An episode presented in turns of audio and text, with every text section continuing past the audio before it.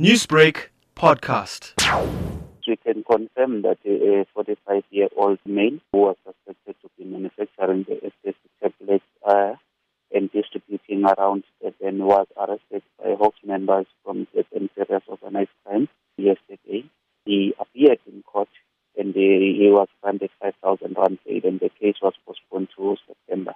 What was the estimated value of the drugs? The street value of the drugs that were recovered from him is approximately 30,000 rand. He was found in possession of 300 tablets that was raised prior to yesterday's operation.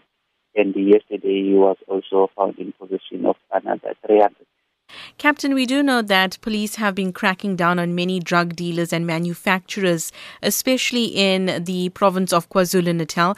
Has this suspect been linked to any of the others? This stage, we are busy with the profiling of the suspect to see if the suspect has been involved in the similar offences or not, or has been convicted for the similar offence or not.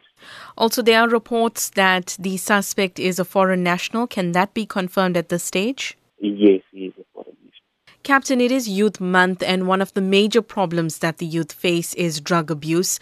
What's your advice to them if they do notice any suspicious members of the community or even know of drug dealers? Yes, uh, what I can say to the community, we need them to come to the party in the fight against drugs. You know that uh, drugs, everyone is aware that it's being used by the youth and it is killing our young people. Finishing their future. So the nation that doesn't have youth is a nation that is going nowhere.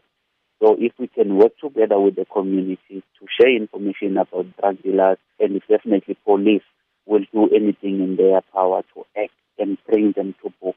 Newsbreak, Lotus FM, powered by SABC News.